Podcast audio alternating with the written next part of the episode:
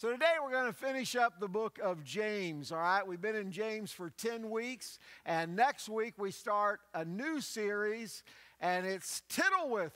Everybody say Tittlewith. Tittlewith. And so that's taken from Proverbs 3 Trust in the Lord with all thy heart. And again, if you remember my testimony, I grew up in church, and when I was in the fifth and sixth grade department, our department director was the pastor's mom. We called her Grandma Oster. I think she was like 150 years old. That's what it seemed like when we were in fifth and sixth grade. But Grandma Oster, I mean, everybody loved Grandma Oster. And so some people say, you know, you got to be a certain age to work with young people, and that. Uh, no, no if you have a heart, man, if you have a heart for Jesus, you can work at anybody. And old Grandma Oster would always hold her hand up every Sunday, every Sunday. Maybe it was the only two verses she knew, but she would quote Proverbs 3, 5, and 6 every single Sunday. Trust in the Lord with all thy heart and lean not unto thy own understanding. In all thy ways acknowledge him, and he will direct your path. I didn't know what that meant as a fifth and sixth grader. But years later, I had the privilege of speaking at Grandma Oster's funeral. Her, her, her dad, her son, the pastor, asked me to speak. What a privilege. Guess what I shared? I held my hand up over her earth suit, trembled a little bit, and I quoted Proverbs 3, 5, and 6. And years ago, when I was at Fairview, I did a series on Tittlewith, and I can't find any of the notes. I have no notes whatsoever. I just remember the title, Tittlewith, and Chuck Pierce, who's the campus pastor at Gerald, he was the youth pastor at Fairview when I did Tittlewith. And when he started his home improvement business, guess what he called it? Tittlewith Home Improvement. And everybody's, I'm sure people are thinking, what is that? Anyway, that's what, that's what he named it, Tittlewith Home Improvement. So uh, during the month of August, we're going to be uh, uh, going through the journey on trusting God. And it's amazing. Isn't it crazy how sometimes God brings us back to a simple truth that we learned when we were young? And, and right now, one of the things that God's dealing with me about is just trusting Him. And I found out it's easier to sing Trust and Obey than to actually trust when you're when you're out there going through the storms. And so we're going to begin a journey and so on on Tittlewith and so I'm kind of excited to see what I'm going to teach. I'm not really sure, but uh, I got a lot of things in my mind. Again, it's something God's working with me on, and so I'm I'm looking forward to being able to share some of that with you. All right. So today we finish up the book of James. It's been a blessing for me to be able to do a little tag team preaching with Bob and Brad and Brett. I feel like my name should start with a B, but anyway, uh, those guys did an amazing job. Brett last week uh, did the first part of James 5, and so we're going to not only finish the, the fifth chapter of James, we're going to finish the book. And it's interesting that James ends with something that's really, really passionate with himself. The whole book of James is an incredibly practical book. Many people think James is their favorite book of the Bible because it is so practical on how to, to live the Christian life. That godly faith really does work when we're out there in the storms or whether we're in here among the church. Godly faith really does work. But he gives an element here as he closes the book he gives an element that's really, really important to him personally. And we know this from history. And so let's read the text together and then uh, we'll just kind of break it apart a little bit. I'm going to read the black and you guys read the red. As I've shared in the first two services, because I'm a little bit colorblind, I need to pick two different colors because sometimes black and red looks close to me if it's a dark red. And so if I read a little bit into the red, you guys just jump in with me, all right? Or if you're colorblind, just read as you feel led, all right? Just kind of jump in there But we're going to read together verses 13 through 20, kind of break it apart and just see a real passion from the author and, in, of, of James. All right, so I'll read the black, you guys read the red or anywhere in between, just jump in. Is anyone among you suffering? Let him pray. Is anyone cheerful? Let him sing psalms. Is anyone among you sick?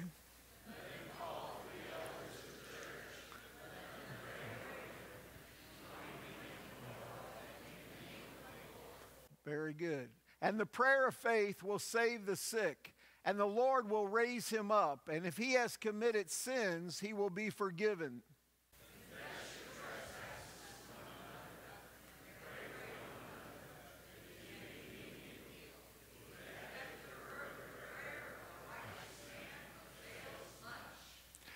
Elijah was a man with a nature like ours. He prayed earnestly that it would not rain, and it did not rain on the land.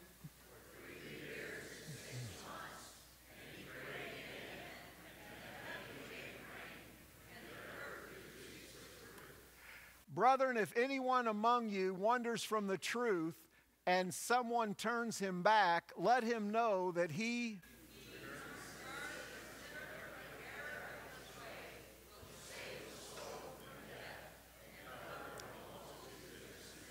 So James ends the book of James with, again, something that's really, really passionate to him as he's encouraging these Jewish believers who are scattered and they're living under tremendous persecution. I know we in America may have it hard, and there's a song, One Day at a Time, that says, Lord, it's worse now than then. No way. It's not worse now than then. Back then, they got tortured, they got killed. I mean, they had it tough. And by the way, around the world, that is happening today. It's just we in America have not really been exposed to the kind of torture that sometimes happens. But there's one theme that runs through the book of James when he talks about living in trials, the power of words, the importance of the body of Christ, not judging one another in church, that friendship with the world is enmity with God, that not to uh, judge someone according to what they're worth or not worth. And the one thread that goes through everything is prayer. He ends with a subject that's incredibly important to him, all right? And so I want to ask you guys, and we're going to obviously talk about prayer today in case you're wondering. And so how do we how do we live it out there in the world? How do we make it in the body of Christ? James is going to emphasize prayer. All right? I want to ask you a question. What do you see here?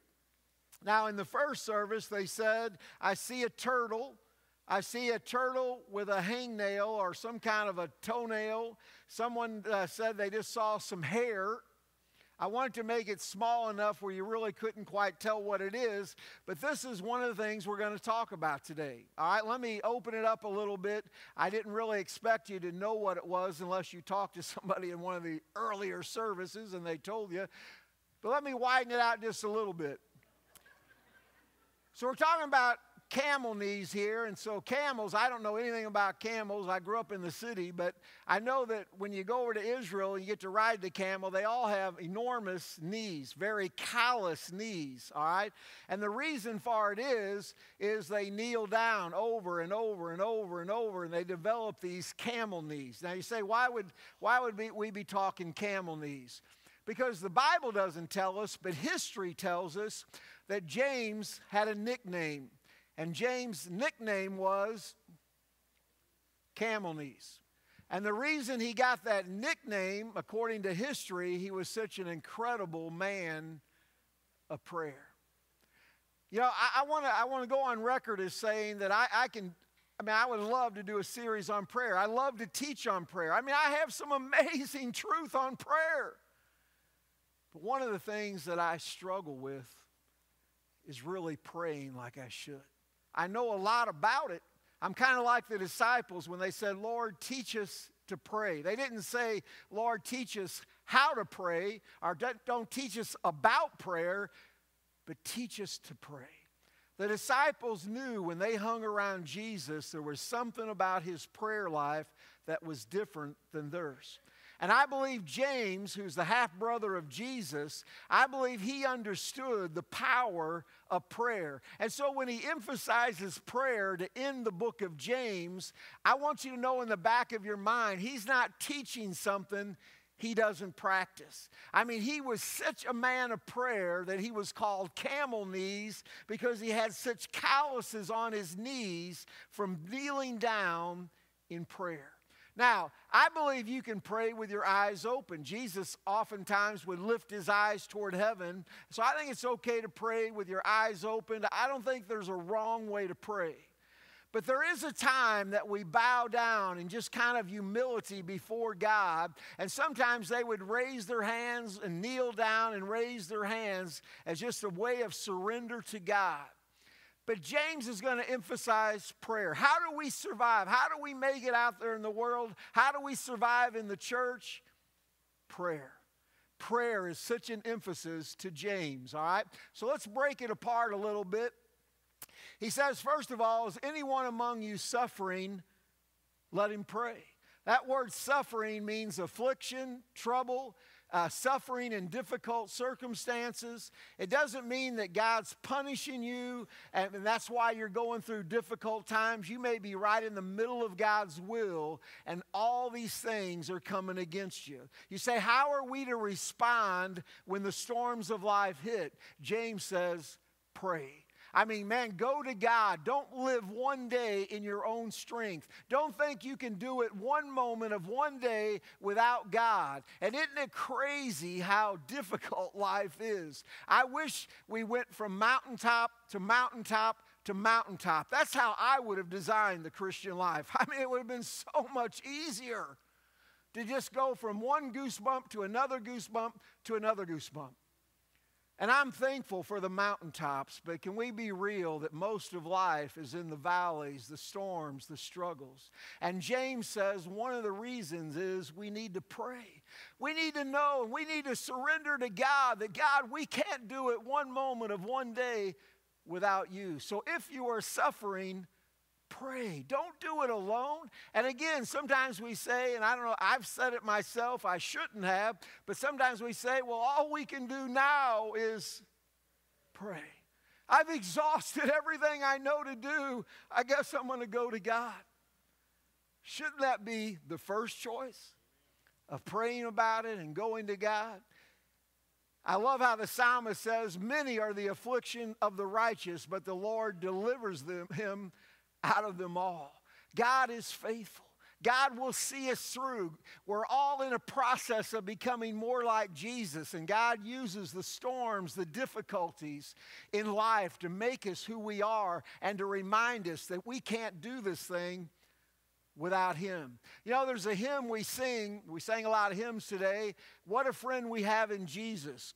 And I just want to remind you, for many this will be familiar, but one of the verses, let's kind of look at a couple of the verses. I would sing it for you, but it may not be the same. Uh, Rick's going, no, no, please don't. All right. So let's just read the verses together, a couple verses out of What a Friend We Have in Jesus. Have we trials and temptations? Is there trouble anywhere? We should never be discouraged Boy, what beautiful words, man. Never be discouraged. Take it to the Lord in prayer. I appreciate Bob down here on the front row. And I know Bob and them have been through their share of the storms. And I have the privilege of being friends with him on Facebook. And so he starts off almost every day, man, let's go get them, God. God, there's a new day. Let's go get them no matter how bad it is, he always starts with a prayer. And I want to tell you, that ministers to me, and I appreciate that. You may have to do it with gritted teeth sometimes, but I mean, he starts every day off, man. God, let's go get him, and we need God's help. Another verse says, let's read together Can we find a friend so faithful who will all our sorrows share? Jesus knows our every weakness. Take it in prayer. And so I want to do a minute, and today's service be a little bit different, a little bit of interaction. I want to take just a minute because all of us here, and even though you guys look like you're all on a mountaintop, you guys all look like you got it all together. I know that there's difficulty. I know there's storms, and you're either in one, headed for one, or just came out of one. But let's just take a minute. Can we just go to the Lord and just let God know we don't want to live today without Him? We don't want to face one thing in our own wisdom, our own strength, but we just want to take it to Him. Now, I'm just going to kneel down. Again, you can look up if you want. There's no right or wrong way to pray. You know, Paul says that he wished that men would pray everywhere, lifting up holy hands without wrath and doubting. Because sometimes when people raise their hands, it makes some people doubt, some people angry. But again, there's no right or wrong way to pray. But I want us to take just a moment. Let's stop for about 20, 30 seconds. no matter what you're going through in your life, I want you to take just a little bit of time and would you let God know that you cannot do it without Him? Let's pray together.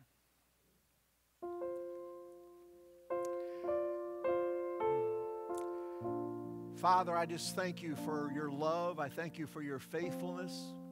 I thank you, Lord, that we can't make it one day without you.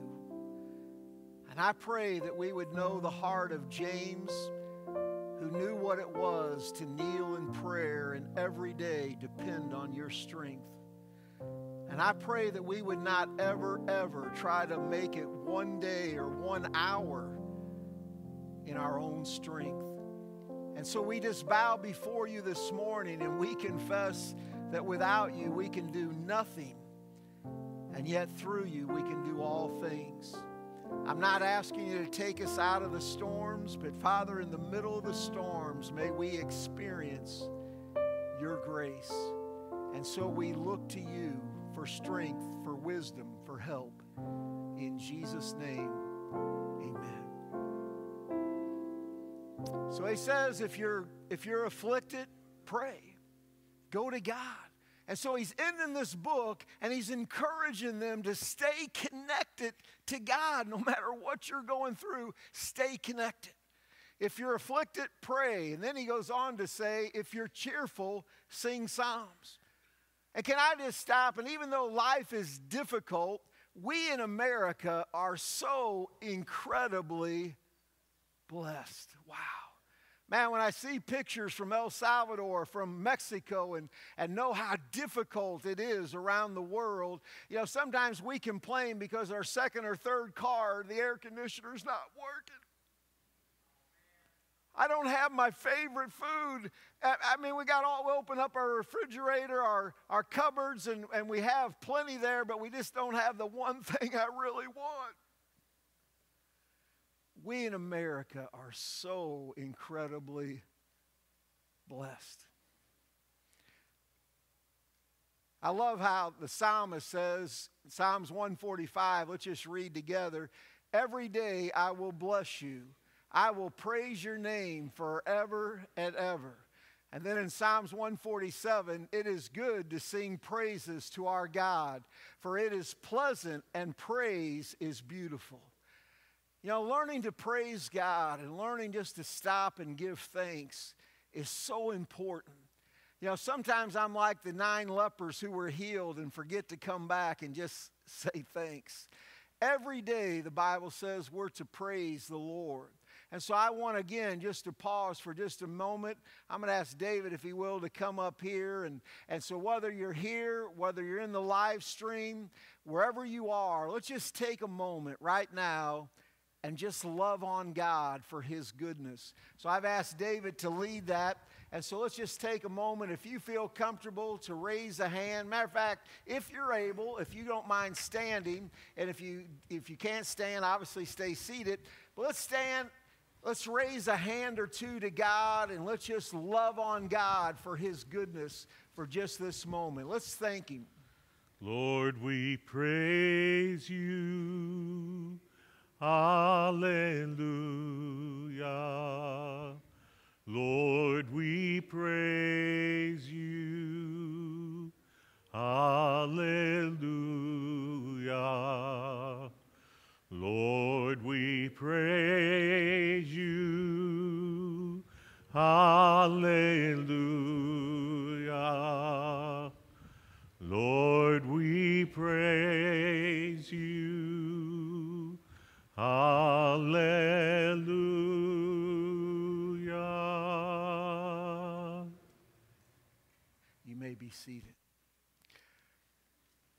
if you're suffering, if you're afflicted, pray. If you're cheerful, praise. You know, there should always be a response back to God no matter what we're going through. And I think praise is a part of prayer. I think learning to love on God and just thanking for his goodness. And then he gets into an area if anyone among you is sick. If you're physically sick, he says, call for the elders. Now, I want to share, I'm going to give you some of my thoughts and my opinions on this, and it may be different than how you think and how you see it, and you can straighten me out after the service, all right? But when I was a young pastor, I remember uh, at Gerald, uh, one of our campuses, uh, 22 years old, somebody called me one Saturday and said, I'd like to bring somebody and have you anoint them with oil tomorrow in church. I said, Sure. And then I hung up and said, I've, I've never seen that. I mean, I grew up in church and, I, and it may have been taught. How many of you know I slept through some things? I played connect the dots, hangman. I knew how to get through a sermon. I probably missed a lot of things, but I don't remember ever seeing our church that I grew up ever anoint anybody with oil. Now, I found out later that did happen, but not at church. And I wasn't taught anything about it. I didn't know if you use vegetable oil, Crisco, STP. I didn't know what you used. I don't even know what I brought that day. It could have been motor oil. I don't remember. But we anointed him with oil in the name of the Lord. I want to give you some of my thoughts and some of my opinion. By the way, I, I, think anyone can anoint with oil. I don't think it has to be the elders. Now, in this particular case, and I'm going to give you my opinion why it was the elders, but I think anybody that's a believer can anoint somebody with oil and pray for them. When Jesus sent out the disciples in Mark chapter 6, which we're looking at on Wednesday nights, one of the things he sent them out, the Bible says they went out and anointed with oil many who were sick and healed them. So I think that was a part of discipleship was going out and anointing with oil. So I, I, think it's okay for any believer to anoint somebody with oil. Now I remember Ed Young, Ellen's husband who passed away, but Ed Young, I love Ed Young. If you've ever met Ed Young, he was just a free spirit. I mean, and so I remember one Sunday he was in the back, where back where Herb is, and I said, Man, you could hear a lot better preaching if you stayed at home. And Ed goes, You're not lying there, brother. I go, Ed, not now, baby, not now. But Ed was so, I mean, I just love Ed Young. And Ed would come in if he had a cold, if he had a fever, he'd come in with a bottle of oil. He'd come in the office, Pastor, need to be anointed, need to be prayed for. So we'd always stop whatever we're doing, pray for Ed. Now, I want to say, just in my experience in the Baptist realm, sometimes we wait till on our deathbed to come and be anointed with oil. And can I tell you that many of the people we've anointed with oil have died. But I'm not discouraged. I think we still pray, we still anoint, we still follow the Bible, and whether they're healed or not is between them and God. But I believe God can also heal as well. But I mean, our, our job is just to be obedient to the word and not be afraid of it, all right? But again, I'm just telling you, I wasn't taught much, I didn't know much but I'm, I'm learning along the way. So I'm going to share a little bit of my heart about this situation, and I would love to hear your thoughts, all right? So he says, Let the elders come and pray over this person, all right? Now, I'm just going to give you some thoughts. Why would they call the elders in this particular case? I believe as we get into the text, and we're not there yet, but I believe in this particular case, there's somebody who has sinned against the church and the reason they're calling the elders, I think James is saying you need to make sure that it's right with the body of Christ. Now, we're going to talk about that. I'm going to tell you why as we get into this. I think we can anoint and pray for anybody, but in this particular case, the reason he's asking for the elders to come is because this person has a sin, maybe openly sinned against the body of Christ. All right? I'm giving you my thoughts. And he says, anointing with oil in the name of the Lord. Now, those of you who have studied this passage would say that word anointing is really a medical term, and it's a word which can also be translated massaging. So it's a word that certainly could be used. How many of you have ever put on some Bengay? Massaged it into the arm, all right? Now, certainly this word could apply to that, that word anointing. Now, I don't believe that's what James is saying. I don't believe James is saying, call the elders to come and rub on some Bengay. I can do that myself, all right? Now, I think it's okay if they want to. I've never had a, a, an elder come and say, hey, can I just come and rub on some Bengay? Now, that, that word could be used there, but I think it's a symbolic term because it's not the anointing of oil, but it's the prayer of faith that saves the sick. If, it, if the oil, if it was used in that word, it would say the anointing is going to really help you out. You get that Bengay worked in there, it's going to really make you feel better. Even though they anoint with oil, which I think is symbolic of the Holy Spirit, acknowledging that God alone heals. Again, the word can be used for that. And in Luke chapter 10, I gave you a verse that's not on your notes. But remember when the Good Samaritan went by and he, the Bible says he poured oil and wine on the wound? I think in that case, it was to help heal. And so sometimes that word can be used to rub something in and to bring healing. But notice he says here, it's the prayer of faith that will save the sick. So, why does God want us to anoint with oil if it's the prayer of faith that saves the sick? I think it's a symbolic thing, and I want to be obedient to the Word of God. I think it's okay to anoint with oil as long as we understand the oil has no power. It's the prayer of faith that will save the sick. And you say, well, what, what if they're not healed? Well, that's between them and God. I want to be obedient to God, and I believe that people will be healed the more we practice the Word of God. I'm just that naive to believe that God is big enough. And notice he goes on to say, if he has committed sins, he will be forgiven. And a literal translation of that is, if he has been constantly sinning. So, this is why I believe, I'm giving you my opinion in this particular case, James is talking about a brother sister who has openly sinned and caused hurt to the church. That's why they're asking the elders to come. Why? Because they're to make it right with the church. You know, if we openly offend the church, we need to make it right with the, spiritual leaders of the church. So they call for the elders to come. And, again, I think it's okay to call the elders and pray for you if you haven't sinned against the church. But I think it's okay to call your Sunday school class and have them come and anoint you with oil. I think that's okay too. I don't think you're ever going to go wrong being prayed for. But in this particular case, it says if he has been constantly sinning, which makes me believe, in context of the passage, that it's someone who has openly sinned against the church and they're wanting to make it right. And can I tell you how beautiful that is? Sometimes, if, if we offend the church or they offend us, the easiest thing to do is move membership. I'm going to find me a perfect church. The only way it's perfect if you don't join it. Amen.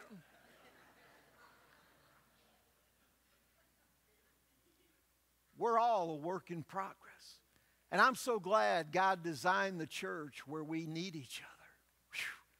I don't know how many people have said to me, Pastor, I can go to church, I can go to heaven without the church. I said, You sure can. You won't enjoy it much, but you can do it.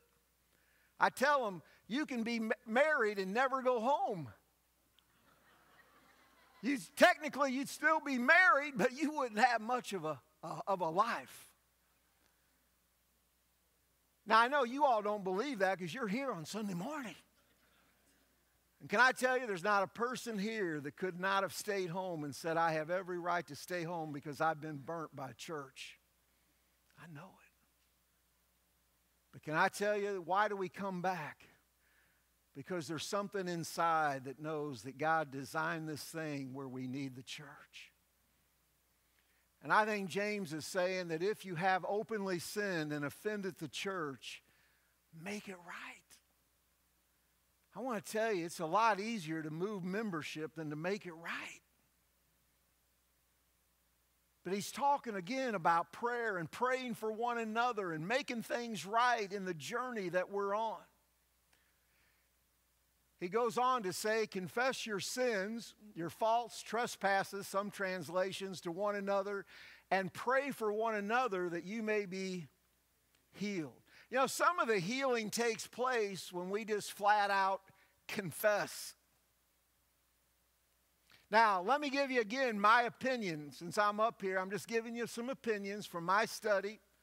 I don't think James is saying, and there, and there was a group that used to go around and do uh, kind of like revivals, and one of their big deals, this particular group, and I won't say who they are, but they would almost one night, they would try to encourage everybody in the church to stand up and unload all of their sins publicly. Wow. I missed that night. I would never go that night. Not that I didn't want to hear, I just didn't want to get up and unload.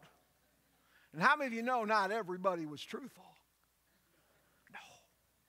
Now, I'm giving you my opinion. I think the confession should only be as public as the offense. Now, if you've sinned against the church, you need to get up and confess it in front of the church. If I've sinned against Bob, I don't need to unload that on everybody. I need to go to Bob and make it right. If I've sinned against the Sunday school class, let me get some water here.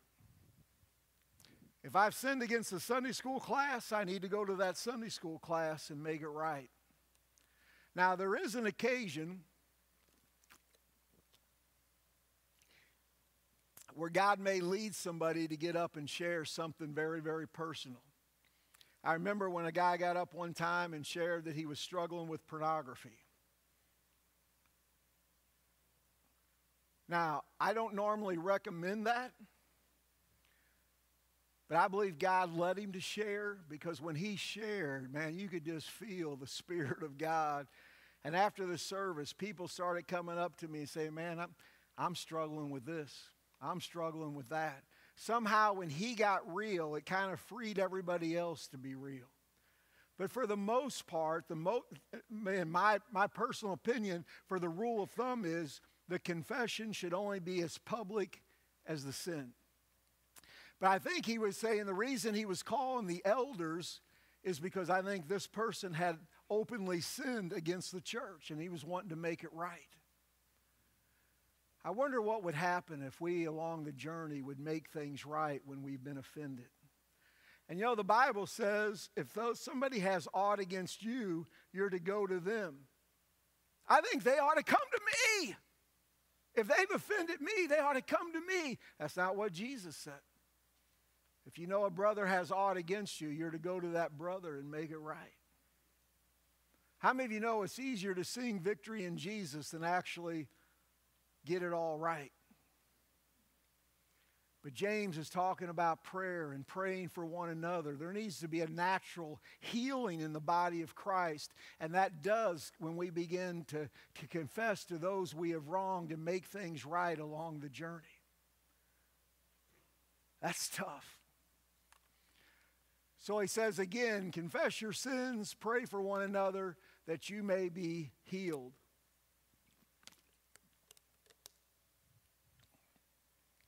And then he goes on to talk about uh, being sick. He says, make it a habit to confess your sins to each other. Literal translation.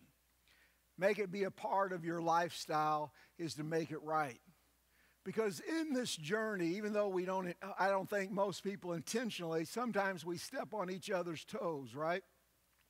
I, had, I remember talking to a pastor one time, and he said to me, We don't have any problems at our church. We don't have any problems. I said, Really?